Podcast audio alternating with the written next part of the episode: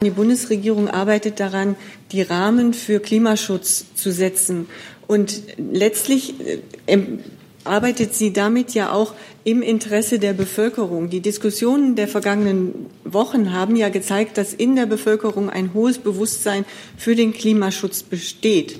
Äh, deshalb wird es gar nicht äh, zwingend notwendig sein, von Seiten der Politik, die die Rahmenbedingungen liefert, Vorschriften zu machen, sondern es wird wahrscheinlich auch schon ein verändertes Verhalten der Bevölkerung dazu führen, also mehr bei der Mobilität bewusster zu sein, vielleicht auch bei der Ernährung bewusster zu sein, dass Klimaschutzziele sich erreichen erreichen lassen.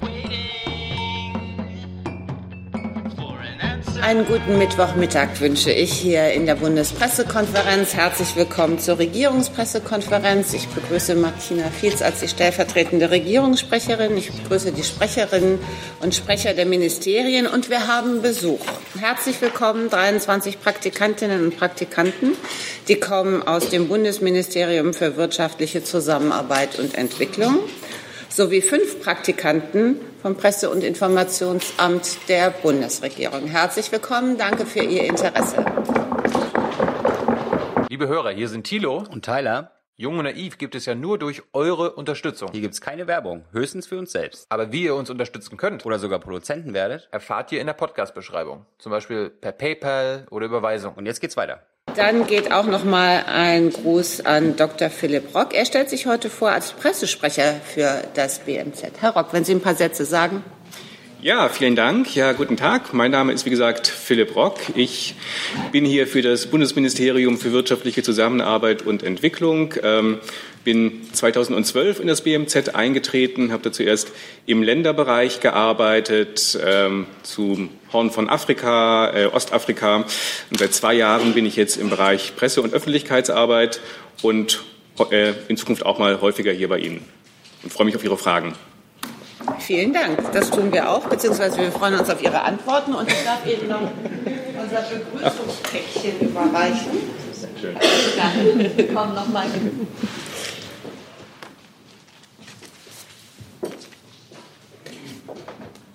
So, und bevor wir zum Kabinett und zu den Terminen für die kommende Woche kommen, eine Reiseankündigung aus dem Auswärtigen Amt.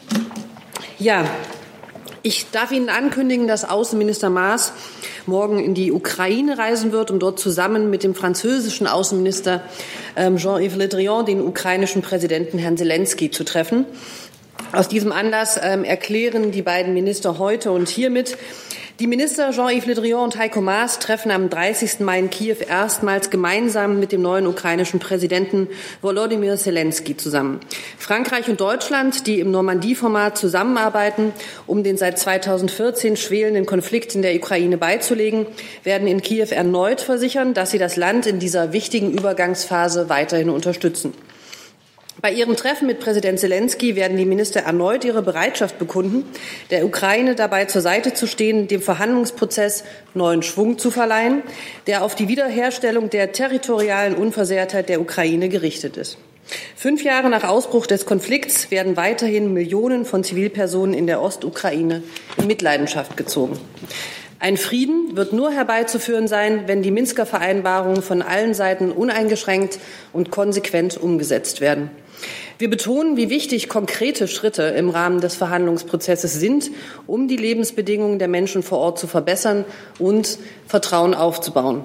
Die Minister Jean-Yves Le Drian und Heiko Maas werden Präsident Zelensky ferner deutlich machen, dass sie an der notwendigen Fortsetzung der Reformen festhalten, da die Bürgerinnen und Bürger der Ukraine weiterhin hohe Erwartungen an diesen Prozess haben. Vielen Dank. Gibt es Fragen dazu? Herr Jung? Können Sie sagen, was für Reform? Hm.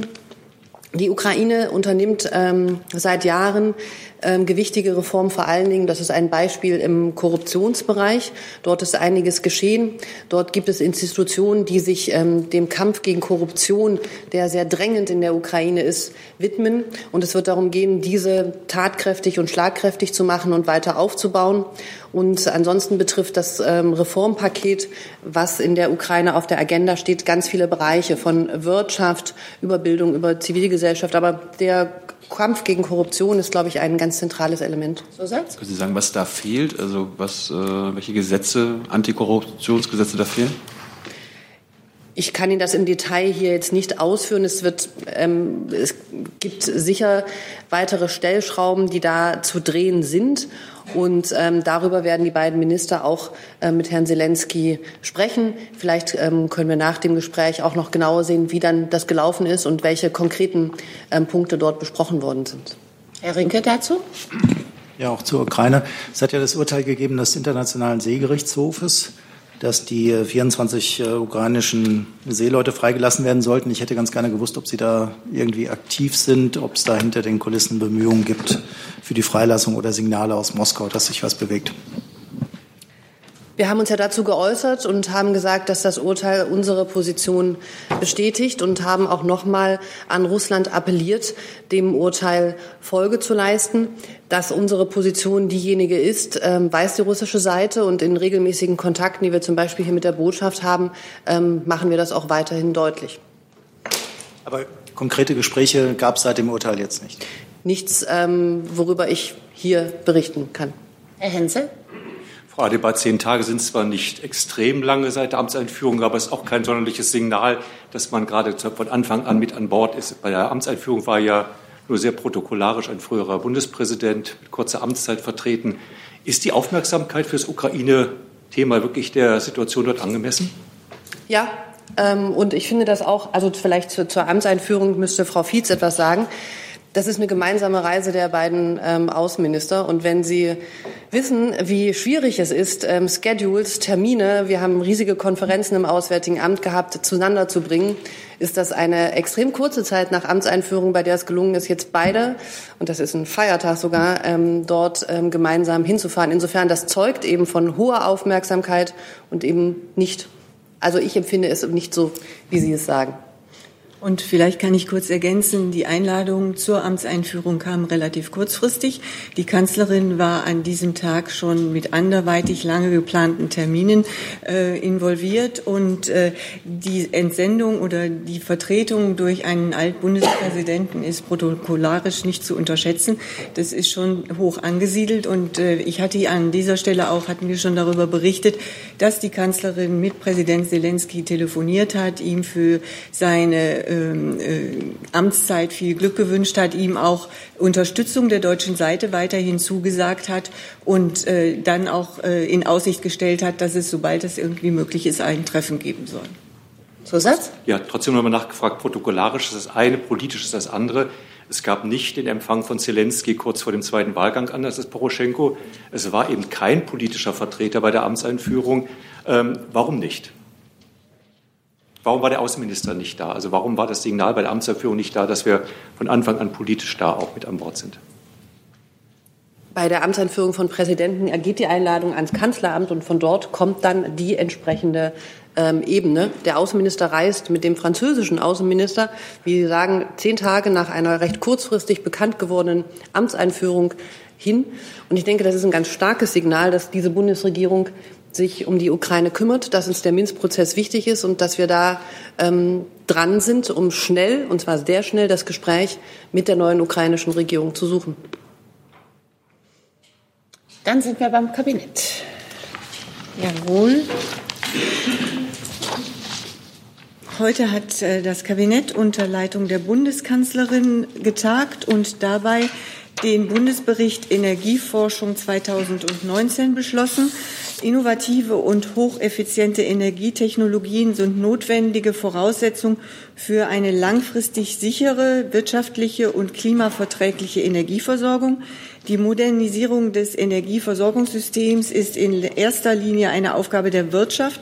Die Bundesregierung unterstützt diesen Prozess allerdings durch Förderung von Forschung und Entwicklung moderner Energietechnologien im Rahmen ihres Energieforschungsprogramms.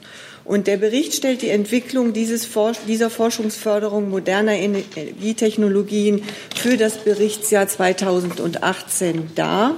Der Schwerpunkt der Projektförderung waren die Themen Energieerzeugung und Energiewende in den Verbrauchssektoren 2018 hat die Bundesregierung insgesamt 1,06 Milliarden Euro für die Erforschung moderner Energietechnologien aufgewendet. Damit bleibt die Forschungsförderung auf dem Niveau des Vorjahres. Der langfristige positive Trend untermauert die zentrale Rolle der Energieforschung als Wegbereiter des der Energiewende. Neben der Projektförderung finanziert die Bundesregierung Forschung und Entwicklung im Rahmen des Energieforschungsprogramms auch über die institutionelle Förderung der Helmholtz-Gemeinschaft deutscher Forschungszentren. Im September 2018 hat die Bundesregierung ein neues siebtes Energieforschungsprogramm beschlossen. Mit diesem Programm stellt die Bundesregierung von 2018 bis 2022 insgesamt rund 6,4 Milliarden Euro zur Forschung, Entwicklung und Erprobung zukunftsfähiger Technologien und Konzepte zur Verfügung. Darüber hinaus äh, hat heute der Kabinettausschuss Klimaschutz äh, zum zweiten Mal getagt. Und äh, das hat die, das Ziel, dass die Bundesregierung bekräftigt, ihre Absicht sicherzustellen, dass Deutschland die Klimaziele 2030 auf die sie sich international verpflichtet hat, auch einhält. Das bedeutet Jahr für Jahr deutliche zusätzliche CO2-Reduktion. Angesichts des fortschreitenden Klimawandels sieht die Bundesregierung darin einen wesentlichen Schwerpunkt ihrer Arbeit. Wir haben zur Tagung des äh, Klimaausschusses äh, gerade noch eine Pressemitteilung herausgegeben, auf die ich Sie an dieser Stelle gerne verweise. Herr Jung zum Klimakabinett. Ja, können Sie noch mal erläutern, Frau Fietz? Äh, Sie bekräftigen die Klimaziele 2030, aber gleichzeitig sagen Sie, dass äh, der Kohleausstieg bis 2038 ein hervorragendes Beispiel ist. Das passt ja nicht zusammen. Also wenn man 2030 einhalten will, muss man ja vorher aus der Kohle raus und nicht 2038. Wie soll das zusammenpassen? Also die Bundesregierung hat heute erst einmal in ihrer, dieser Runde über geeignete zusätzliche Maßnahmen in allen Sektoren beraten. Ähm, die wesentlich zum CO2-Ausstoß beitragen. Und das sind insbesondere die Energiewirtschaft, die Gebäude, der Gebäudebereich, der Verkehrsbereich, der Industriebereich und die Land- und Forstwirtschaft sowie die Abfallwirtschaft. Und auf Grundlage dieser heutigen Beratungen werden die Vorschläge weiter konkretisiert und die nötigen Entscheidungen vorbereitet. Und parallel dazu ist ja bereits der äh, Kohleausstieg für 2038 beschlossen worden. Und das ist im Grunde genommen ein äh, hervorragendes Beispiel dafür, wie ähm, im gesellschaftlichen Konsens ähm, Klimaschutz und äh, die Garantie für weitere wirtschaftliche Wettbewerbsfähigkeit ähm, in Einklang zu bringen sind. Ich habe mich auf Ihre Pressemitteilung bezogen, die Sie gerade noch mal vorgelesen haben. Ja. Können Sie die Frage beantworten oder vielleicht das BMU? Ist das überhaupt in irgendeiner Weise möglich, Kohleausstieg 2038 und gleichzeitig die Klimaziele 2030 einhalten? Also ich kann Ihnen dazu gerne noch mal sagen, ähm, dass das natürlich eine große Herausforderung ist und äh, dass wir ähm, aber trotzdem entschlossen an der Erreichung der Klimaschutzziele erreichen. Und wir wollen bis 2030 die Hälfte aller Treibhausgase einsparen, konkret 55 Prozent gegenüber 1990. Und wir sind verpflichtet, den deutschen Anteil am EU-Ziel 2030 in den Sektoren, um die es heute dann auch ging, außerhalb des Emissionshandels zu erbringen. Um die Abstimmungsprozesse dabei zu beschleunigen, arbeitet die Bundesregierung auf höchster politischer Ebene, eben im Klimakabinett. Ja, ich sehe da auch keinen Widerspruch zwischen dem Kohlekompromiss äh, und äh, dem Ziel, also die ähm, Klimaziele bis 2030 zu erreichen. Also das, was jetzt äh, vornehmlich im Klimakabinett beraten wird. Abgesehen mal davon, beziehungsweise ich fange mal vorne an. Also der Kohlekompromiss ist immens wichtig, ja. Ähm, aber der Kohlekompromiss ist im Hinblick auf die Klimaschutzziele Teil eines Gesamtkonzepts. So. Und außerdem geht es beim Kohlekompromiss nicht nur darum, äh, dass es bis 2038 aus der Kohle ausgestiegen werden wird, sondern wir haben, das wird oft unterschlagen, auch Zwischenziele vereinbart, ja. Es werden bestimmte Kraftwerke ähm, bis Mitte der 20er Jahre abgeschaltet und 2032 werden wir außerdem auch noch mal überprüfen, äh, ob wir nicht schon vor 38 aussteigen können. Aber nochmal, da gibt es keinen Widerspruch, sondern es geht hier um ein Gesamtkonzept im Klimaschutz und da gibt es keinen Widerspruch äh, zwischen dem Klimakabinett und dem Kohlekompromiss, der immens wichtig auch für uns ist. Frau Masche. Ähm, vielleicht können die ähm, Ministerien für Verkehr, ähm, Energie und ähm, Landwirtschaft Und dann haben wir noch das Bauen. Ähm, noch mal ein bisschen konkreter sagen, was Ihre Minister in dem Klimakabinett äh, vorgeschlagen haben. Ähm, also da war ja im Vorfeld von einer energetischen Gebäudesanierung die Rede oder von Elektro höheren Elektroautoprämien. Vielleicht können wir ganz rechts bei Herrn Strater anfangen. Ja, mache ich gern. Vielen Dank, Frau Marschall. Also ähm, der Minister hat ein äh, ganz klares Gesamtpaket äh, vorgeschlagen, mit dem die Klimaschutzziele 2030 erreicht äh, werden. Äh, das besteht aus äh, mehr als 50 Maßnahmen in verschiedenen Bereichen, die ich Ihnen auch gerne äh, gleich nochmal erläutere. Es steht unter einem ganz klaren Leitmotiv, nämlich erlauben, erleichtern und ermöglichen statt verbieten, verteufeln und verteuern. Wir haben im BMVI sehr viele Hebel. Äh, an denen wir äh, an jedem Einzelnen ansetzen. Und wir können, wenn wir das tun, eine durchschlagende Wirkung erzielen, ohne die Menschen äh, bei diesem Paket mehr zu belasten. Nur ein Beispiel. Wir brauchen zum Beispiel mehr Wasserstoff für saubere Mobilität. Wir setzen hier voll auf saubere Treibstoffe. Deutschland muss hier Champions, Champion werden und wir müssen hier voranschreiten. Der Klimaschutz ist aber eine gesamtgesellschaftliche Aufgabe, den wir nur bewältigen können, wenn alle mitmachen und wir dürfen keine Maßnahmen ergreifen, die Teile der Gesellschaft äh, abhängen. Ähm, ich kann Ihnen ein paar Bereiche nennen, äh, in, auf die sich dieses Maßnahmenpaket bezieht. Da ist zum Beispiel der große Bereich des öffentlichen Verkehrs, des Radverkehrs, des Fußverkehrs. Wenn wir hier gute Mobilitätsangebote äh, schaffen, steigen die Menschen auf diese Verkehrsmittel um. Der Bereich alternative Kraftstoffe, ich habe hier äh, zum Beispiel das Thema Wasserstoff genannt, mit einem Aufbauprogramm, das wir ab 2021 mit zwei Milliarden Euro äh, fördern wollen. Der Bereich des Güterverkehrs, wo wir mehr Güter von der Straße zum Beispiel auf die Schiene oder das Binnenschiff verlagern wollen. Beide Segmente werden wir stärken, sowohl den Schienengüterverkehr als auch die Binnenschifffahrt.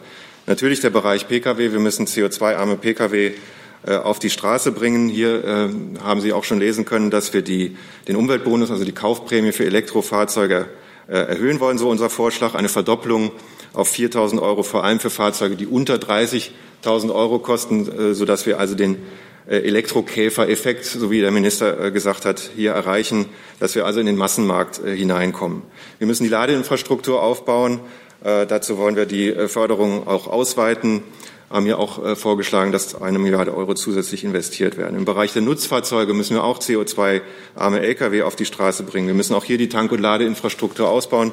Und als äh, weiteren Bereich haben wir den Bereich der Digitalisierung, wo wir Automatisierung äh, fördern, Vernetzung äh, fördern, den Verkehr verflüssigen, innovative Mobilitätsformen ermöglichen. Ich möchte zur Abrundung oder zur Einordnung noch mal eine Zahl nennen.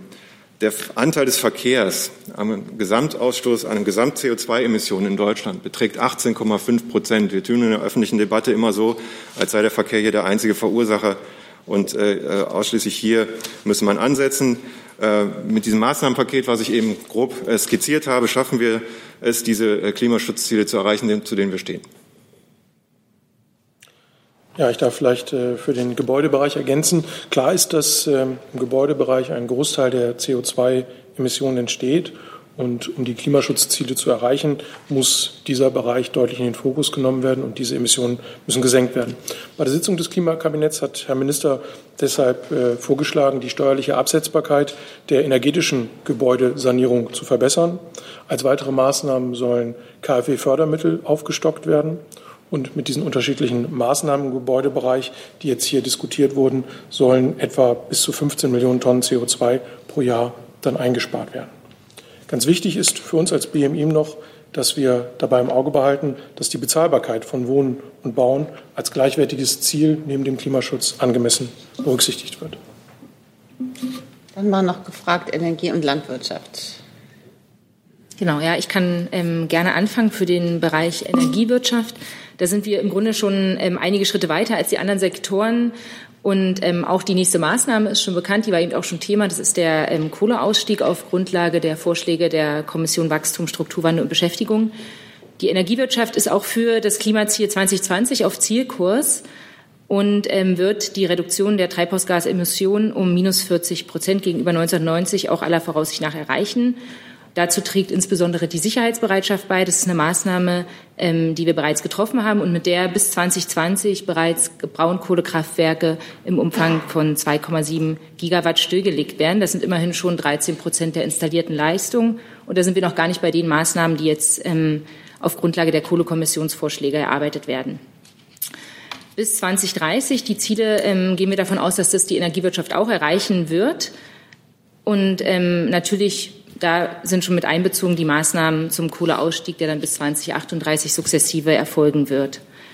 Ähm, hier wollen wir, und das haben wir auch schon gesagt, den Gesetzentwurf zum Kohleausstieg in der zweiten Halb, ähm, im zweiten Halbjahr dieses Jahres vorlegen.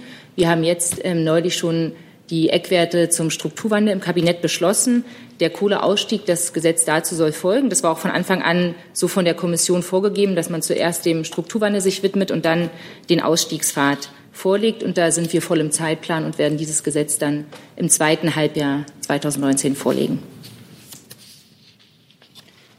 Und fürs Landwirtschaftsministerium kann ich Ihnen sagen, dass wir als erstes Ressort bereits vor Monaten Maßnahmen vorgelegt haben und äh, auch ergriffen haben. Wir haben zehn Maßnahmen bereits bei der ersten Sitzung des Klimakabinetts äh, vorgelegt und haben Sie auch darüber informiert. Ähm, Sie werden sicherstellen, dass wir die Klimaziele 2030 in unseren Bereichen erreichen und ähm, sprich die Land- und Ernährungs- und Forstwirtschaft wird ihren Beitrag leisten. Nun haben wir zu unseren zehn Klimamaßnahmen Folgeabschätzungen entwickelt. Dabei ist deutlich geworden, dass wir sektorübergreifend denken und handeln müssen, um Synergien zu nutzen. Ähm, hier kann ich Ihnen zum Beispiel äh, nennen, dass der Rohstoff Holz verstärkt für den Hausbau genutzt werden kann. Holz ist gespeicherter Kohlenstoff und kann emissionsintensive Baustoffe wie Stahl und äh, Beton ersetzen. Uns kommt es darauf an, sinnvolle und verhältnismäßige Maßnahmen zum Schutz des Klimas auf den Weg zu bringen, Synergien zu nutzen und praxistaugliche Lösungsvorschläge umzusetzen. Die Beispiele haben wir Ihnen schon kommuniziert. Äh, ich kann ein, zwei noch mal nennen. Da geht es um die Senkung der Stickstoffüberschüsse und Emissionen. Zum Beispiel äh, Stichwort Digitalisierung in der Landwirtschaft. Damit kann der Dünger passgenau an die Pflanze äh, gebracht werden. Es geht um die verstärkte energetische Nutzung von Wirtschaftsdüngern tierischer Herkunft, also zum Beispiel Gülle und landwirtschaftlicher Reststoffe in Biogasanlagen.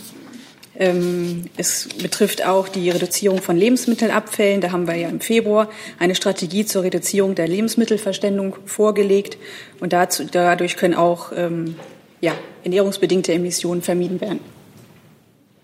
Ähm, dann habe ich jetzt noch eine Nachfrage ans Finanzministerium, weil Sie ja da bei manchen Dingen mitspielen müssen, äh, die Geld kosten werden.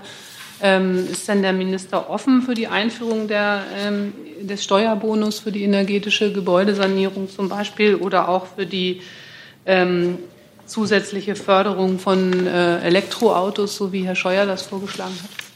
Ja, also ich denke, äh, wir haben äh, jetzt auch hier nochmal deutlich äh, gesehen, dass heute eine, eine ganze Vielzahl von Vorschlägen auf den Tisch gelegt wurden die heute diskutiert wurden und weiter diskutiert werden, eben mit dem klaren Ziel, dass man ein vor allem wirksames und kluges Gesamtkonzept erarbeitet, damit man den menschengemachten Klimawandel und die Einhaltung der CO2-Emissionsziele auch gewährleisten kann, so wie sich das die Bundesregierung auch klar vorgenommen hat im Koalitionsvertrag. Und was auch das Ziel aller Arbeiten ist mit Blick auf Klimaschutzgesetz, aber auch mit Blick der Arbeiten im Klimakabinett und die Diskussion eben über dieses kluge und wirksame Gesamtkonzept, äh, die laufen. Und sie werden dann auch äh, zum guten Ende gebracht. Und einzelne Maßnahmen isoliert herauszugreifen, sie diskutieren im Vorgriff äh, auf die laufenden Arbeiten im Klimakabinett werde ich hier jetzt nicht machen können. Herr Wiegold. Leider muss ich nun doch mal zu einer einzelnen Maßnahme nachfragen. Der Verkehrsminister hat ja mit großer öffentlicher Aufmerksamkeit äh, eine Senkung der Mehrwertsteuer auf Bahntickets äh, gefordert, angekündigt. Das haben Sie nicht erwähnt in Ihrer Liste. Ist das auch Teil der Vorschläge?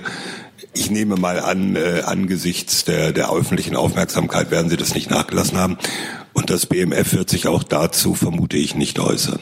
Nee, das war auch schon mal, glaube ich, Thema hier in der, in der Bundespressekonferenz. Das gehört, das ist also einfach jetzt gut. Wir haben viele Vorschläge aus allen Sektoren, die auf dem Tisch liegen, die wir sozusagen alle, äh, die in der Bundesregierung äh, diskutiert werden und äh, eben zu so einem Gesamtkonzept gebündelt werden.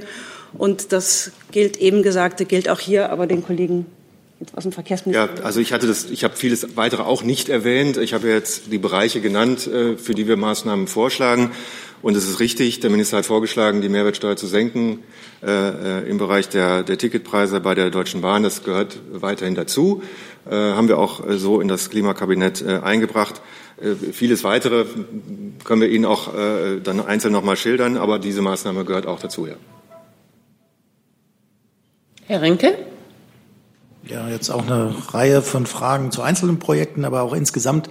Frau Schomberger, können Sie sagen, das Finanzvolumen all dieser Vorschläge, die vorgelegt wurden, dass man da so eine Größenordnung hat, was das kosten würde? Das wäre die eine Frage. Dann zweitens, Frau Fietz, ähm, die Kanzlerin hatte ja in CBU ähm, angekündigt, dass sie sich der oder die Bundesregierung sich der Klimainitiative 2050, also Klimaneutralität von einigen EU-Ländern anschließen wolle, dass darüber aber im Klimakabinett beraten werden sollte, hat man sich da heute formell darauf geeinigt, dass auch Deutschland jetzt äh, mitmacht bei der Klimaneutralität 2050 und an das Wirtschaftsministerium die Frage zu äh, Wasserstoff und Windenergie. Da gibt es ja ganz konkrete Forderungen, dass die Bundesregierung danach steuert, ähm, Wasserstoff ähm, beim EEG zum Beispiel besser stellt als bisher, weil es doppelt belastet wird bei der Herstellung und Verwendung. Und äh, beim Ausbau von Offshore-Windenergie sind Sie da weitergekommen und kommen Sie da den Wünschen der norddeutschen Länder nach, dass die Einschränkungen, die es für den Ausbau gibt, fallen gelassen werden? Soll ich vielleicht mal anfangen? Ja. Äh, also mit Blick auf irgendein Gesamtvolumen und irgendwelche Zahlen, die Sie, kann ich gut verstehen, äh, erfragen. Aber äh, wir haben ja auch gesehen, dass eben es liegt eine ganze Bandbreite an Vorschlägen auf dem Tisch. Äh, und auch die Ausgestaltungen, auch über die konkrete Ausgestaltung dieser Vorschläge wird im Einzelnen ja noch weiter gesprochen und äh, die immer auch sozusagen auch Auswirkungen haben äh, mit Blick auf die Finanzwirksamkeit der einzelnen Maßnahme. Insofern gibt es hier auch keine hypothetische oder irgendwie eine Globalzahl, die ich Ihnen hier nennen kann, sondern am Ende wird es eine Einigung geben auf ein, auf ein, auf ein kluges Gesamtkonzept und das wird dann natürlich auch seriös, solide finanziell unterlegt sein. Äh, und lassen Sie mich sagen, die Bundeskanzlerin hat klar zum Ausdruck gebracht, dass sie eine Diskussion darüber führen möchte, wie wir es schaffen können, dass Deutschland bis, 20, bis 2050 klimaneutral wird. Sie hat dabei immer deutlich gemacht, dass es sich bei den Diskussionen nicht darum gehen soll, ob wir Klimaneutralität erreichen, sondern immer nur, wie wir das tun können. Und äh, diese Diskussion ist jetzt ja im Grunde genommen in ihrem Prozess.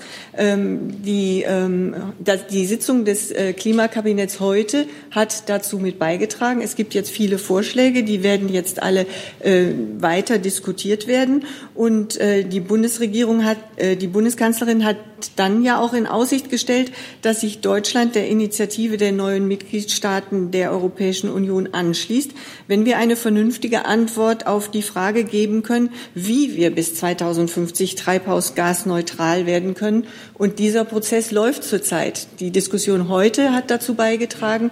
Die Diskussion im Juli, wenn auch äh, das Klimakabinett wieder tagt, wird dazu beitragen. Und es ist das erklärte Ziel der gesamten Bundesregierung, in der zweiten Jahreshälfte ein Paket vorzulegen, das äh, den Klimaschutzansprüchen und den Klimaschutzzielen gerecht wird. Darf ich kurz Entsch nach? Entschuldigung, erst noch mal die Wirtschaft, bitte. Ja, genau. Also ich habe mich ja eben schon dazu geäußert, ähm, wie wir die Emissionen reduzieren wollen, vor allem jetzt über den anstehenden ähm, Kohleausstieg. Klar ist, dass parallel dazu natürlich die erneuerbaren Energien weiter ausgebaut werden müssen. Ähm, vorgesehen sind da 25 Prozent. Und auch da ist Deutschland auf Zielkurs. Der Anteil der erneuerbaren Energien am Stromverbrauch liegt aktuell schon bei 38 Prozent. Das ist schon das Ziel, was wir uns erst für 2020 gegeben haben. Ähm, wir haben auch weitere Sonderausschreibungen schon eingeleitet mit Blick auf das 65 Prozent Ziel bis 2030 und diese Sonderausschreibung auch schon gesetzlich festgelegt. Das betrifft dann verschiedene Energieträger der erneuerbaren Energien.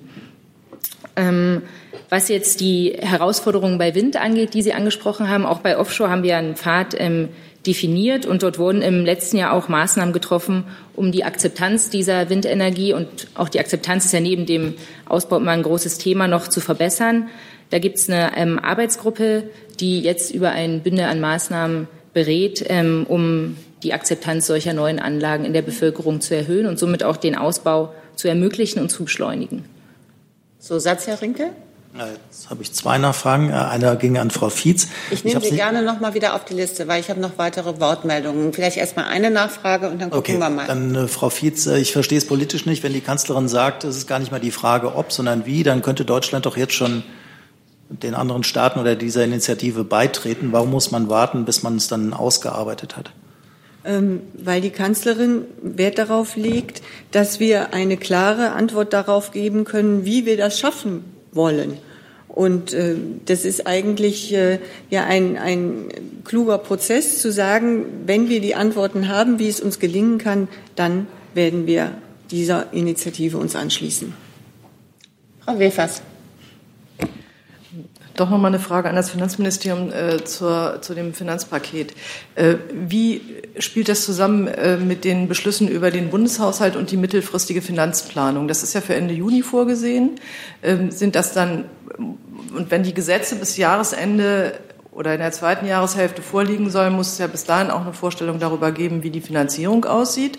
Muss das dann quasi bis Ende Juni in die mittelfristige Finanzplanung eingearbeitet werden oder ist das sozusagen, äh, findet das jenseits davon statt und Sie machen es dann einen Nachtragshaushalt oder wie? wie also äh, zum einen muss man mal sagen, jetzt ganz kurzfristige Sicht, ich meine, wir reden ja natürlich über Maßnahmen, die so schnell wie möglich dann, wenn dieses Paket steht, ja auf den Weg gebracht werden, aber die natürlich einen Finanzierungshorizont haben, der natürlich über mehrere Jahre und mit Sicherheit auch über den vermute ich jetzt mal, über den Finanzplanungszeitraum hinaus geht. Der äh, Haushalt selbst wird natürlich vom Deutschen Bundestag äh, im November beschlossen. Der Haushalt vom Deutschen Bundestag. Also insofern nur, damit das, weil Sie nach dem Nachtragshaushalt dergleichen fra äh, fragten, äh, der Haushalt ist, äh, steht im November mit dem Beschluss des Deutschen Bundestages. Ja. ja. Also insofern. Ähm Aber der beschließt ja, pardon, wenn ich jetzt nochmal nachfrage, der beschließt ja nicht nur den Bundeshaushalt, sondern die mittelfristige Finanzplanung. Und Sie sagten ja ganz richtig, Maßnahmen, die über mehrere Jahre laufen, die müssen ja in der mittelfristigen Finanzplanung abgebildet werden, wenn sie seriös finanziert sein sollen.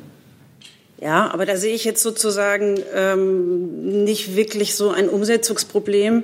Es gibt einen ganz klaren Planungsablauf, was den Haushalt und die Finanzplanung anbelangt.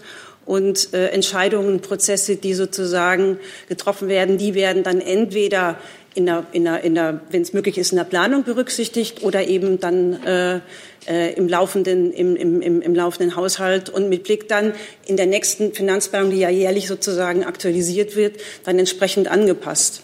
Also es ist ja nicht so, dass man einmal ähm, ähm, oder vielleicht habe ich Ihre Frage nicht richtig verstanden. Ob die Maßnahmen berücksichtigt sein müssen, um den Haushalt im Sommer aufzustellen? Naja, ich gucke deshalb etwas verwirrt vielleicht weil das, was, was sich ja hier abzeichnet an Maßnahmen, äh, sind ja nicht irgendwelche Peanuts, die man, das sind ja keine, keine äh, Millionenbeträge oder dreistellige Millionenbeträge, die Sie im laufenden Haushalt erwirtschaften können, sondern das sind ja wirklich sehr große Beträge, über die Sie offensichtlich noch keine Übersicht haben. Aber dass das viel ist, das kann ich, glaube ich, sehen, wenn ich hier zuhöre. Und das ist sicher nichts, was man im laufenden Haushalt mal irgendwie aus der Portokasse bezahlt. Und deshalb frage ich mich, das müsste ja dann auch in diesem Klimakabinett irgendwie eingetaktet sein, wie dieser Finanzteil geregelt wird. Ich glaube, ich habe eben zum Ausdruck gebracht, dass dieses Gesamtkonzept dann auch entsprechend in seiner Finanzierung durchdacht äh, und auch solide hinterlegt ist. Und diese Finanzierung wird sich mit Sicherheit, da geht es nicht um einen Jahreszeitraum, sondern das sind mit Sicherheit, es ist ja ein mehrjähriger Zeitraum, der dann auch entsprechend in den Planungen der äh, Bundesregierung äh, berücksichtigt sein wird. Aber im Juni wird ja, das kann ich höre dann auf, über die mittelfristige Finanzplanung im Kabinett entschieden. Das ist ja nicht mehr so lange hin. Ja, und der Haushalt und auch die, die, die Finanz, also der laufende Haushalt fürs nächste, der, der, der sozusagen die Haushaltsplanung ja wirklich vorgibt, der wird letztlich im November vom Deutschen Bundestag verabschiedet. Und die Finanzplanung gibt ja sozusagen eine Orientierung für die Haushaltsplanung der nächsten Jahre und wird dann sozusagen Anfang nächstes Jahres wird schon ein neuer Finanzplan aufgestellt mit einem neuen Finanzplanungszeitraum, der ein Jahr weiter hinausgeht. Also insofern ist das mit Blick jetzt auf ähm, die Formulierung des, des, des, des, des Maßnahmenpakets, sondern auch die Umsetzung äh, keine Problematik, die nicht zu lösen ist. Herr Jung nochmal. Zwei konkrete Lernfragen. Einmal an Herrn Strater. Das Problem im Verkehrssektor, Sie haben es ja selbst gesagt, äh, die Emissionen Äh, die sind ja in den letzten Jahren nicht gesunken. Und unter, unter anderem liegt das daran, dass die, der Fahrzeugbestand in Deutschland mittlerweile bei 46 Millionen ist. Wenn man den äh, Profis äh, zuhört, dann sagen die, wir müssen deutlich weniger Autos auf der Straße haben. Was ist denn da Ihr Plan? Was ist Ihre Vorstellung? Und äh, Frau Brandt, äh, die Profis sagen ja, äh, wir brauchen weniger Fleisch und weniger Nutztiere. Was ist denn da Ihr Plan, dass Deutschland äh, das in den nächsten Jahren schafft? Also weniger Fleischkonsum, weniger Fleischproduktion und weniger Nutztiere. Ich beginne mal. Ähm, also wir haben hier ein klares Leitmotiv. Wir wollen mehr Mobilität bei weniger Verkehr. Wir müssen auch daran arbeiten, weniger Verkehr äh, äh, den Rahmen hierfür zu schaffen, effizienteren Verkehr. Das heißt, wenn Sie von A nach B fahren, dass Sie effizienter, sauberer, schneller, bezahlbarer dorthin kommen als bisher. Wir haben in der Tat in den letzten Jahren äh, beim CO2 äh, eine geringe äh, Entlastung gehabt. Das liegt daran, dass der Verkehr zugenommen hat, dass die Menschen mobiler geworden sind. Das ist auch gut so. Wir wollen, dass sie mobil äh, bleiben. Wir wollen, dass sie auch mobiler werden. Aber das war im Wesentlichen ein äh, quantitatives äh, Wachstum. Wir müssen hier darüber reden, wie der Verkehr effizienter wird.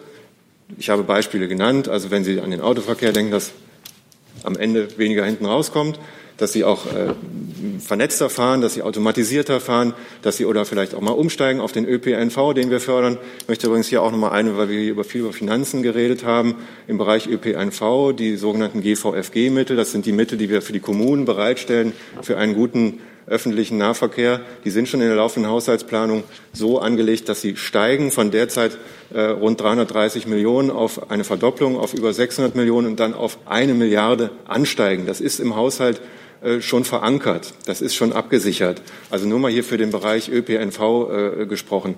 Alles Weitere äh, muss natürlich weiterhin besprochen werden. Also hier, wie gesagt, äh, das klare Leitmotiv, mehr Mobilität äh, ermöglichen bei weniger Verkehr. Aber heißt das auch weniger Autos? Entschuldigung, wollen wir erst mal antworten lassen ja? auf Ihre Frage? Ich habe die Frage nicht verstanden. Nein, wer, Aha, es bleibt okay. noch die Antwort aus, steht noch aus, aus dem Bundesministerium für Ernährung und Landwirtschaft. Also die Tierbestände sind bereits zurückgegangen. Ähm, das geht auch aus der Viehbestandserhebung des Statistischen Bundesamtes hervor. Zum Beispiel Schweinebestand, der ist innerhalb eines Jahres um vier Prozent zurückgegangen. Also, und das liegt auch unter anderem daran an neueren Anforderungen bei der Düngeverordnung. Und äh, da hat sich die Ministerin ja auch schon häufig zu geäußert, wir wollen den Menschen nicht vorschreiben, wie viel Fleisch sie zu essen haben pro Woche. Aber das müssen sie doch. Warum müssen wir das? Zusatz, Herr Jung, an Landwirtschaft und oder Verkehr? Wie, wie? Ich habe Ihnen die zehn Maßnahmen, die, die, haben wir Ihnen vorgestellt. Das sind unsere Maßnahmen. Und ich habe Ihnen gerade erzählt, dass die Tierbestände schon zurückgegangen sind. Hm. Nicht nur bei den Schweinen. Hm. Die Profis sagen, es reicht absolut nicht. Herr Strader, einfach nur zu Verständnis. Wenn Sie sagen, weniger Verkehr, mehr Mobilität, heißt das weniger Autos? Ich mache es mal in einem Beispiel äh, deutlich, um von dem Bereich Autos wegzukommen, im Bereich Luftverkehr und Schienen. Nein, lassen Sie mich da kurz das Beispiel mal nennen. Also wenn Sie äh, den innerdeutschen Luftverkehr betrachten, so äh, stimmen Sie mir vielleicht zu, dass Sie da äh, umweltfreundlicher unterwegs sein können, wenn Sie mit der Bahn fahren. Zum Beispiel, das ist äh, das Beispiel, was wir hier immer nennen, von Berlin nach München unterwegs zu sein. Wenn wir hier eine Hochgeschwindigkeitsstrecke eröffnet haben äh, bei der Deutschen Bahn, die sämtliche Fahrgastrekorde übertrifft, äh, hat das dazu geführt, dass wir auf dieser Relation zwischen Berlin und München 30 Prozent weniger Fluggäste haben, die jetzt Bahn fahren. So, das meine ich damit. Gute Mobilitätsangebote, alternative Mobilitätsangebote in umweltfreundlichen Verkehrsträgern schaffen und stärken und somit Klimaschutz, aktiven Klimaschutz betreiben. Herr Rinke, noch mal bitte. Ja, springt jetzt, ich muss jetzt nochmal zurückkommen auf die Antwort von Frau Einhorn. Ich hatte ganz spezifisch gefragt nach den Kritikpunkten, die es gibt, zum Beispiel vom niedersächsischen äh, Ministerpräsidenten, dass bei der Offshore-Ausschreibung eben doch noch äh, Barrieren da sind und man den Ausbau viel energischer vorantreiben könnte, wenn der, Bus, äh, wenn der Bund denn nur seine bremsende Haltung aufgibt, seine Position und bei Wasserstoff, äh, dass ähm, beim EEG Wasserstoff eben benachteiligt wird. Darauf zielte die Frage zu diesen beiden Punkten. Können Sie dazu Stellung nehmen? Also was Offshore anbetrifft und den Ausbau der erneuerbaren Energien, so haben wir ja klare Ausbaupfade vorgegeben und werden die auch dann dementsprechend umsetzen. Ein wichtiges Thema ist da ja auch, und das betont auch der Minister immer, dass gleichzeitig auch die Leitungen, die Stromleitungen gebaut werden müssen von Norden in den Süden, sonst bringen auch ähm, noch so viele Offshore-Anlagen nichts. Und das ist das Thema, was er sich jetzt auch ähm, auf der Prioritätenliste ganz nach oben gesetzt hat, hier den ähm, Netzausbau voranzutreiben. Und ähm, was Wasserstoff betrifft, also auch da gibt es bei uns im Ministerium, aber nicht nur bei uns, auch ähm, Fördermaßnahmen, um Wasserstoff äh, zu fördern. Darüber hinaus kann ich jetzt aktuell hierzu nichts sagen. Also es ist jetzt keine Reform des EEG an der Stelle geplant? Ist mir nicht bekannt, dass jetzt eine weitere Reform diesbezüglich wieder ansteht. Lassen Sie mich zu dem ganzen Komplex vielleicht noch mal einen Gedanken hinzufügen. Die Politik arbeitet daran, die Bundesregierung arbeitet daran, die Rahmen für Klimaschutz zu setzen. Und letztlich äh, arbeitet sie damit ja auch im Interesse der Bevölkerung. Die Diskussionen der vergangenen Wochen haben ja gezeigt, dass in der Bevölkerung ein hohes Bewusstsein für den Klimaschutz besteht. Äh, deshalb wird es gar nicht äh, zwingend notwendig sein, von Seiten der Politik, die die Rahmenbedingungen liefert, Vorschriften zu machen, sondern es wird wahrscheinlich auch schon ein verändertes Verhalten der Bevölkerung dazu führen, also mehr bei der Mobilität bewusster zu sein, vielleicht auch bei der Ernährung bewusster zu sein, dass Klimaschutzziele sich erreichen lassen. Die, die Bundesregierung arbeitet für die guten Rahmenbedingungen. Das ist das Ziel und ähm, damit äh, werden wir auch beim Klimaschutz weiter vorankommen. Weiterer Gedanke kommt aus dem Ministerium für Bildung und Forschung. Ich möchte hiermit noch ähm, ergänzen, was auch die Kolleginnen und Kollegen schon gesagt haben, denn ähm, heute war auch Bundesforschungsministerin Karliczek ähm, als Gast im Klimakabinett und hat äh, dort ähm, das Innovationsprogramm Klimaschutz vorgestellt. Denn auch ähm, Bildung, Forschung und Innovation sind natürlich ähm, grundlegend und ja, grundlegend für eine glaubwürdige Klimapolitik und legen die Grundlage für wettbewerbsfähige Lösungen auch in allen ähm, gerade besprochenen Handlungsfeldern. Ähm, auch hier wurden verschiedene Maßnahmen, ähm, wie schon gesagt, vorgestellt. wir haben gerade schon gehört, Wasserstoff ist natürlich auch ein, ein großes Forschungsfeld noch.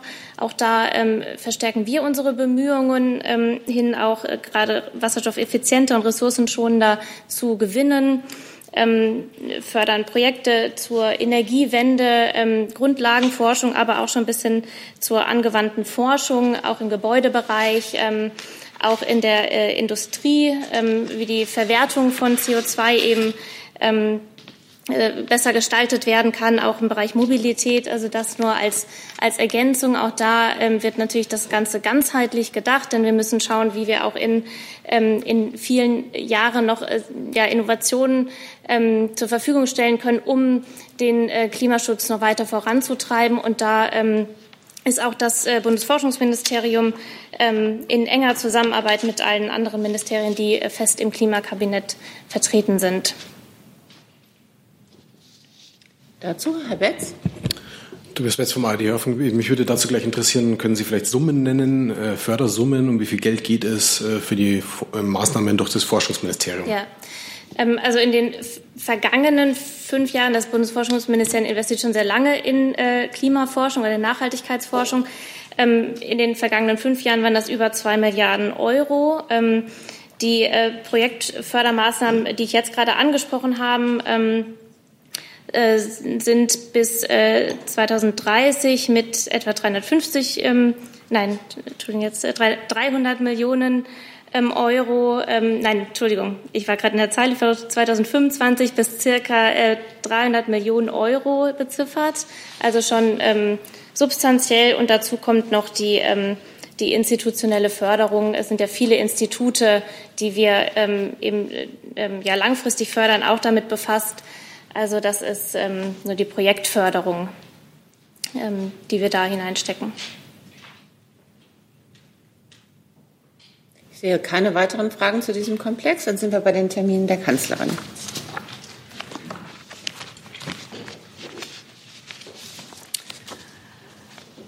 Also, die Termine gibt es schon heute, weil ähm, am Freitag keine Bundespressekonferenz stattfindet.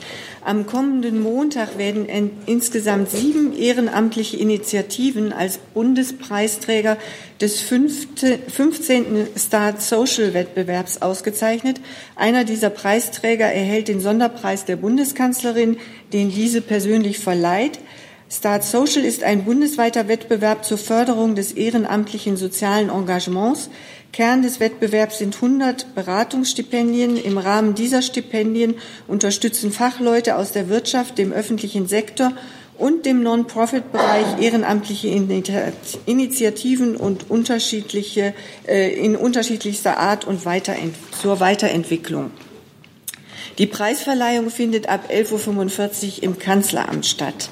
Ebenfalls am Montag wird die Bundeskanzlerin von 14.30 Uhr bis 16 Uhr an der Fraktionsvorsitzendenkonferenz der CDU-CSU-Fraktionen in den deutschen Landtagen des Deutschen Bundestages und der CDU-CSU-Gruppe in der EVP-Fraktion teilnehmen. Die Konferenz findet in Weimar statt. Am Dienstag, dem 4. Juni, nimmt die Bundeskanzlerin am Tag der deutschen Industrie des Bundesverbandes der deutschen Industrie teil. Sie wird gegen 9.50 Uhr eine Rede halten. Der Tag der deutschen Industrie findet am 3. und 4. Juni im Funkhaus Berlin statt. Weiterhin am Dienstag äh, wird die Bundeskanzlerin gegen 11 Uhr an der 19. Jahreskonferenz des Rates für nachhaltige Entwicklung im Berlin Congress Center am Alexanderplatz teilnehmen und zu den circa 1200 geladenen Gästen sprechen. Diese Veranstaltung ist presseöffentlich. Dann am Mittwoch wird die Bundeskanzlerin in Portsmouth an der britischen Gedenkveranstaltung anlässlich des 75. Jahrestages der Landung der alliierten Truppen in der Normandie, dem D-Day, teilnehmen. Die Bundeskanzlerin schätzt die Einladung zur Teilnahme als eine besondere Geste, die verdeutlicht, dass aus den Gegnern von damals heute enge Partner und Freunde geworden sind. An der Zeremonie wird auch die britische Königsfamilie teilnehmen, sowie weitere Staats- und Regierungschefs, darunter auch US-Präsident Trump. Ab 10.45 Uhr wird zunächst Premierministerin May die Staats- und Regierungschefs begrüßen. Im Anschluss daran findet die offizielle Gedenkfeier in Anwesenheit der Queen und weiterer Vertreter des britischen Königshauses statt. Bei einem anschließenden Empfang haben die Staats- und Regierungschefs auch Gelegenheit, mit Veteranen ins Gespräch zu kommen. Danach wird die Bundeskanzlerin auf Einladung der britischen Premierministerin an einem Mittagessen für die Staats- und Regierungschefs teilnehmen, bevor sie dann nach Berlin zurückkehrt. Am Mittwochabend nach der Rückkehr aus Großbritannien wird die Bundeskanzlerin gegen 20 Uhr an der Festveranstaltung 60 Jahre Hessischer Kreis in Frankfurt am Main teilnehmen und dort eine Rede halten. Das Kabinett tagt in der kommenden Woche ausnahmsweise erst am Donnerstag und zwar bereits um 8.30 Uhr unter der, Landung, äh, unter der Leitung der Bundeskanzlerin Ebenfalls am Donnerstag wird die Bundeskanzlerin um 11 Uhr den Ministerpräsidenten der Republik Kosovo, Ramush Haradinjai, im Bundeskanzleramt empfangen. Gegenstand des Arbeitsbesuchs werden die bilateralen Beziehungen sowie außenpolitische Fragen, insbesondere das Verhältnis zwischen Serbien und Kosovo sein. Es wird einen Bildtermin bei der Begrüßung des Ministerpräsidenten geben. Eine Pressebegegnung ist nicht geplant.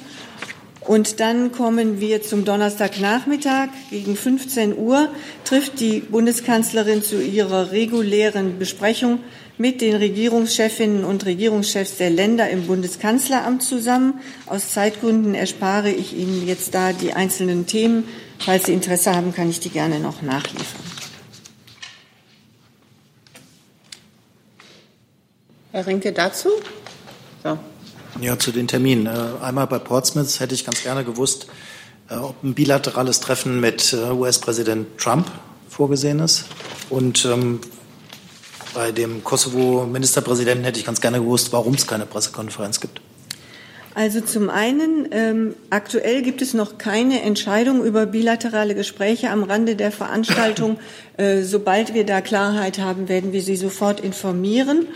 Und ähm, mit Blick auf ähm, den anderen Termin kann ich Ihnen sagen, dass es ähm, ja zum einen vor kurzem die äh, Gespräche hier in ähm, Berlin schon gab zum Thema ähm, äh, Kosovo und Serbien und Anfang Juli ist ein weiteres Treffen mit Serbien und Kosovo in Paris geplant und dieses Treffen jetzt ist ähm, ja ein Gedankenaustausch, ähm, zu dem jetzt äh, einmal keine presseöffentliche Begegnung vorgesehen ist.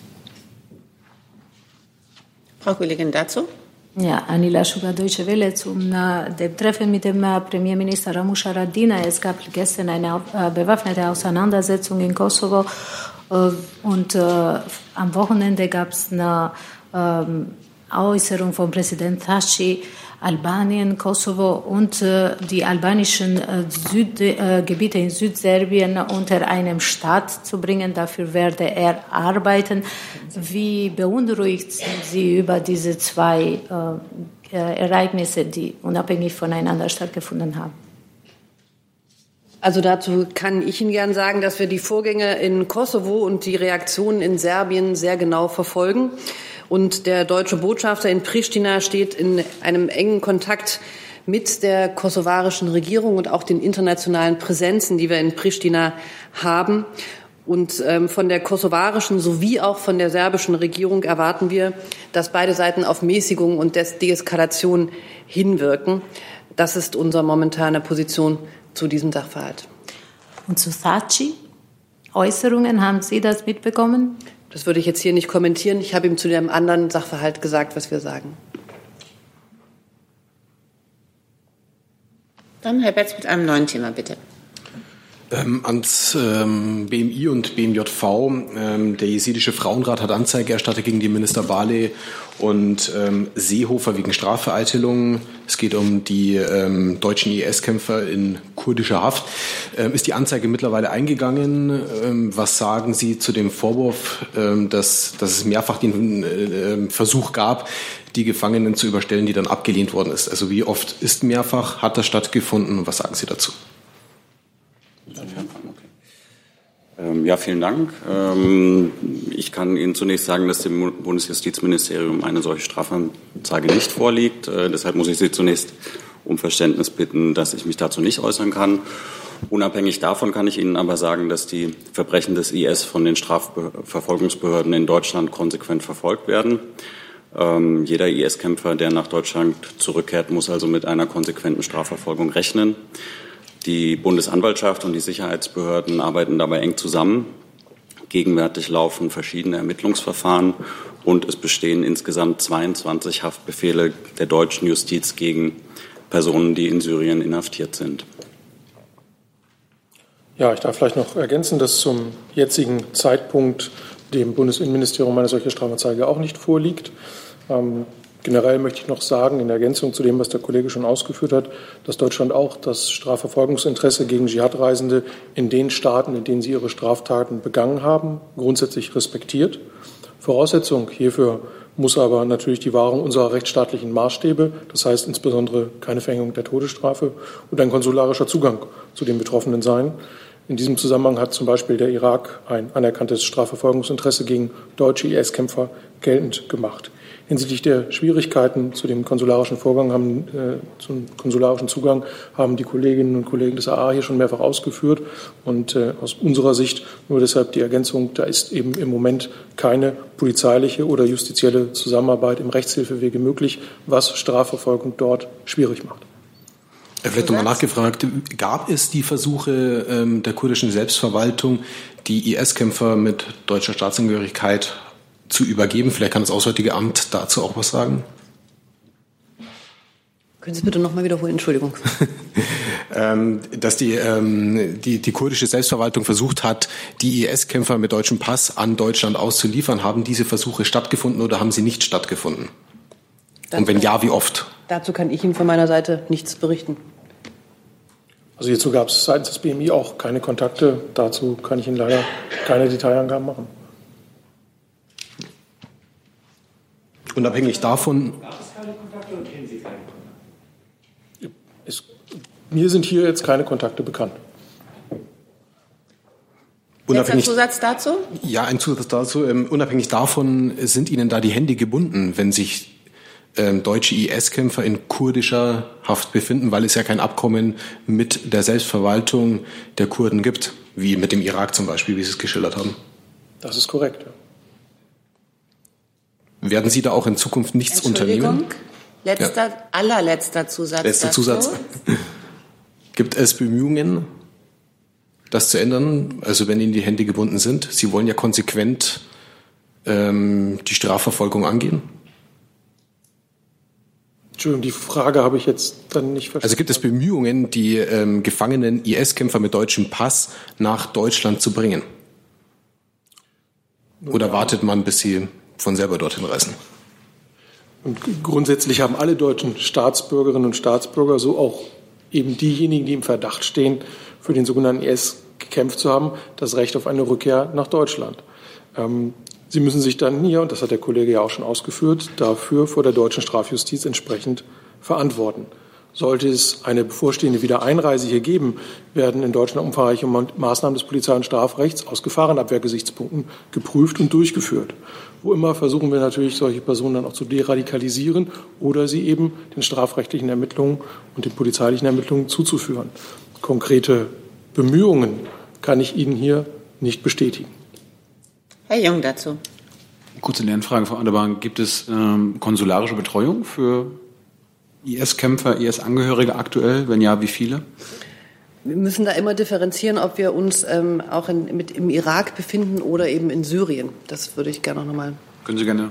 Ja, also in Syrien, das wissen Sie, ähm, ist für uns eine konsularische Betreuung nicht möglich, weil wir eben auch keine, keine Botschaft haben. In, ähm, in Irak ist ähm, konsularische Betreuung grundsätzlich möglich, weil wir dort vor Ort vertreten sind und eben auch mit den irakischen Behörden, mit der irakischen Regierung sprechen können. Zusatz? Wie viele werden denn aktuell betreut? Das muss ich Ihnen nachrechnen.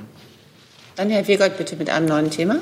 Ja, an das Bundesinnenministerium. Äh, Herr Schmidt, was ist der, das Rational, der Grund für die Absicht des Innenministeriums, die vertrauliche Kommunikation von Journalisten auszuspähen? Also Herr Wiegold, ähm, die Absicht, die vertrauliche Kommunikation von Journalisten auszuspähen, haben wir, glaube ich, nicht. Ich weiß nicht, wo Sie diese Informationen her haben, wie Sie das begründen würden. Vielleicht können Sie es noch näher ausführen, dann kann ich da gerne, gerne. ausführen. Sie kennen wahrscheinlich eine Mitteilung der Organisation Reporter ohne Grenzen vom heutigen Tag, die sich auf bekannt gewordene Referentenentwürfe zum Thema Nachrichtendienste, insbesondere Verfassungsschutz, bezieht, worin stehen soll, ich muss das äh, im Konjunktiv formulieren, mhm. ähm, die äh, Ausspähung der verschlüsselten und vertraulichen Kommunikation auch bei Berufsgeheimnisträgern wie Journalisten künftig vorzusehen. Ähm, Sie kennen unsere grundsätzliche Linie, dass wir zu Referentenentwürfen, die eben noch im Umlauf sind und noch in der Diskussion sind, eigentlich nicht Stellung nehmen.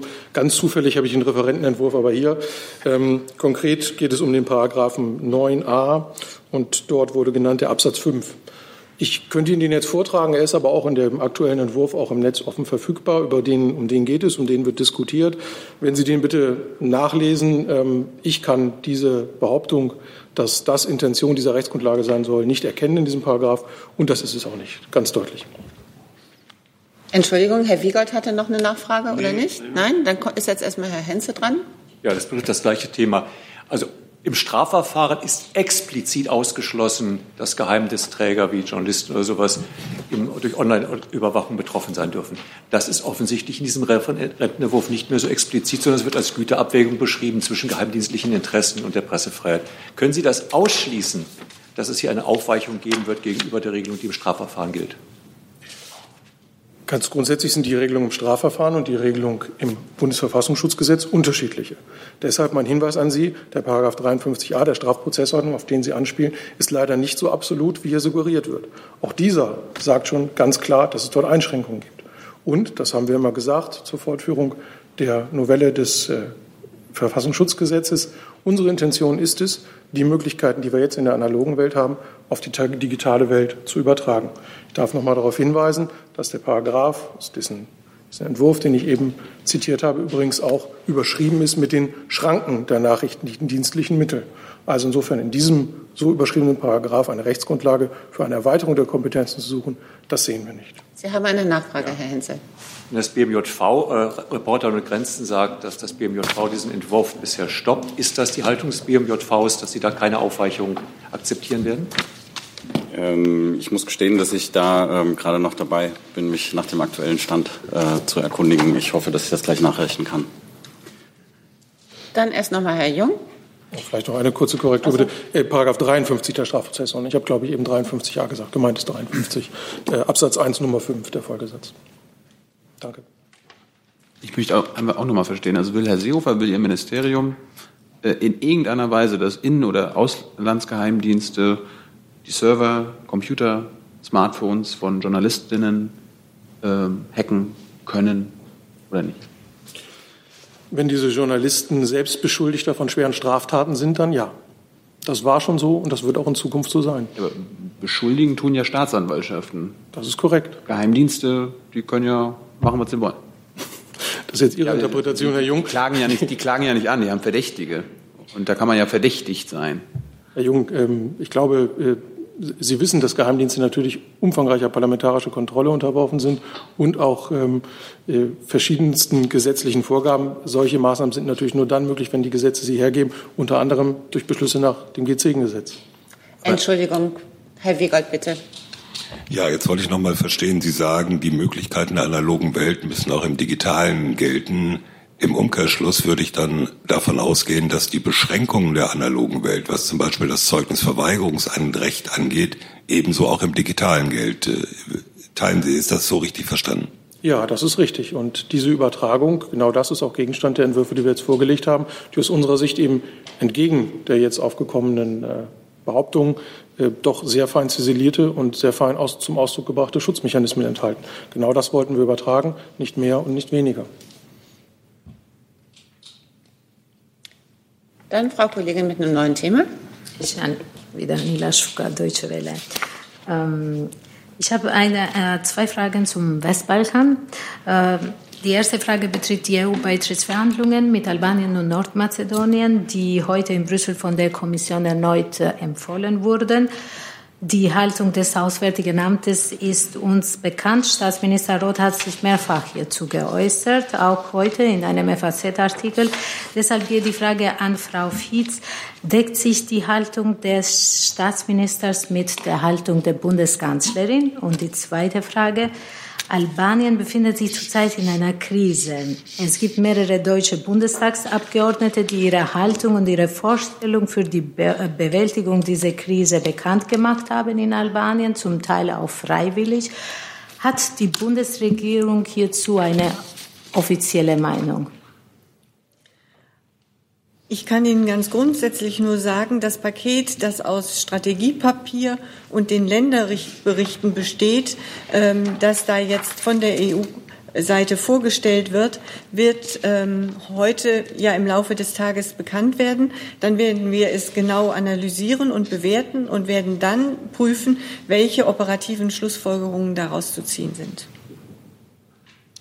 Und äh aber die, die, das heißt, die Bundesregierung hat noch keine Meinung gebildet dazu. Also wir müssen den Bericht jetzt ja erst einmal zur Kenntnis nehmen und analysieren können und okay. dann werden wir uns dazu äußern. Vielleicht zum Prozedere. Also die ähm, Beratung über dieses Thema ist für den Außenrat am 18.06. vorgesehen und ähm, dort werden die Außenminister sich dann darüber beugen und dieses Thema ähm, gemeinsam ähm, beraten. Sie haben den Außenminister auch oft gehört, dass wir im Grundsatz als Bundesregierung eben zur europäischen Perspektive des westlichen Balkans stehen. Das ist, glaube ich, der Grundsatz, mit dem wir uns jetzt über die Kommissionsberichte beugen, diese dann genau analysieren und dann mit einer Position nach ähm, Brüssel gehen werden. Zu der Krise in Albanien kann jemand was dazu sagen? Also bei der ähm, Krise in Albanien oder bei den Vorfällen, die wir dort sehen, ist es so, dass äh, wir den Boykott des Parlaments und insbesondere die Niederlegung von Mandaten durch Teile der Opposition für falsch halten. Die richtige Plattform, um politische Konflikte auszutragen, sind unserer Ansicht nach die demokratischen Institutionen. Und wir sind auch der Meinung, dass politischer Wettstreit auch über Wahlen stattfindet. Und ähm, deshalb bedauern wir im Moment die Entscheidung von Teilen der Opposition, an den ähm, für den 30. Juni ist es, glaube ich, angesetzten Lokalwahlen nicht teilzunehmen. Hey Leute, Jung und Naiv gibt es ja nur durch eure Unterstützung. Ihr könnt uns per PayPal unterstützen oder per Banküberweisung, wie ihr wollt. Ab 20 Euro werdet ihr Produzenten im Abspann einer jeden Folge und einer jeden Regierungspressekonferenz. Danke vorab. Herr Renke dazu? Ja, und nochmal zum Verfahren. Wenn Sie sagen, 18.06. werden die Außenminister sich darüber beugen. Es hat ja vor der Europawahl eigentlich äh, immer schon ein bisschen Ungeduld in Berlin gegeben, dass man den Empfehlungen der Kommission die Aufnahmegespräche zu Beginn für Nordmazedonien, Albanien ähm, ja, dass man nicht so richtig versteht, warum Frankreich und die Niederlande vor allem äh, sich da sperren. Ich hätte jetzt ganz gerne gewusst, brauchen Sie vorher eigentlich oder möchten Sie vorher ein Bundestagsmandat für diese Aufnahme, also die Zustimmung zur Aufnahme, oder entscheidet die Bundesregierung das ohne Mandat? Wenn ich ähm, da richtig informiert bin, ähm, ist es so, dass wir einvernehmen, dass die Bundesregierung mit sich und mit dem Bundestag da Einvernehmen herstellt ähm, und ähm, in Brüssel dann an, am 18.06. Ähm, in die Beratungen geht. Also das ist ein Prozess, in dem natürlich auch mit dem Bundestag ähm, gesprochen werden wird. Ich sehe keine weiteren Wortmeldungen. Dann kommen wir am Ende dieser PK zu Frau Schwamberger zurück. Ja, ich habe noch eine kleine äh, äh, Kleine Bemerkung in persönlicher Sache oder habe ich jetzt? Wir können auch erst noch mal bei Frau. Achso, ich hätte noch eine sachliche Bemerkung vor der persönlichen. Dann machen wir das. Dann machen wir die Sache zuerst und dann die Persönlichkeit. Ich habe nämlich ähm, gefunden, dass wir in, äh, im Irak derzeit acht Personen ähm, von den angesprochenen Gruppen äh, konsularisch betreuen. Und auch aus dem Justizministerium kommt noch ein Nachtrag. Genau, ich habe mich inzwischen erkundigt. Äh, die Kollegen hatten zu dem Gesetzentwurf hier schon kurz Stellung genommen. Äh, insofern gibt es allerdings äh, keinen neuen Stand. Also der ist in der Ressortabstimmung und ähm, wir werden da zu ähm, bestimmten Punkten äh, uns im Moment nicht äußern. Worauf wir hingewiesen haben, ist äh, auf die Vereinbarung des Koalitionsvertrags. Ähm, dieser sieht für eine maßvolle Kompetenzerweiterung für das Bundesamt für Verfassungsschutz vor, wobei eine gleichzeitige und entsprechende Ausweitung der parlamentarischen Kontrolle vorgesehen ist. So hatten sich meine Kollegen äh, bisher schon geäußert und das ist nach wie vor der aktuelle Stand von unserer Seite. Dann Frau Schwamberg. So, jetzt aber ein bisschen Spannungsbogen. Also ähm, das ist jetzt erstmal, möchte ich Ihnen äh, mitteilen, meine vorab letzte Bundespressekonferenz, an der ich äh, als Sprecherin des BMF äh, teilnehme. Ich werde äh, im Juni eine neue Aufgabe im Leitungsbereich des BMF äh, übernehmen und möchte mich daher an dieser Stelle bei Ihnen allen und bei den Kolleginnen und Kollegen hier auf der, auf der Sprecherbank für die sehr gute Zusammenarbeit bedanken. Ähm, ich habe schon mal äh, Tschüss gesagt und bin dann nach ein paar Jahren wieder hier äh, gesessen. Deshalb sage ich explizit auf Wiedersehen, äh, freue mich aufs nächste Mal, wünsche Ihnen bis dahin alles, alles Gute, viel Erfolg und äh, machen Sie es gut. Bis dann. Wir sagen Danke und wünschen Glück für die neue Aufgabe. Und ansonsten wünsche ich ein schönes, langes Wochenende, wenn Sie denn eins haben. Dankeschön, bis hierher.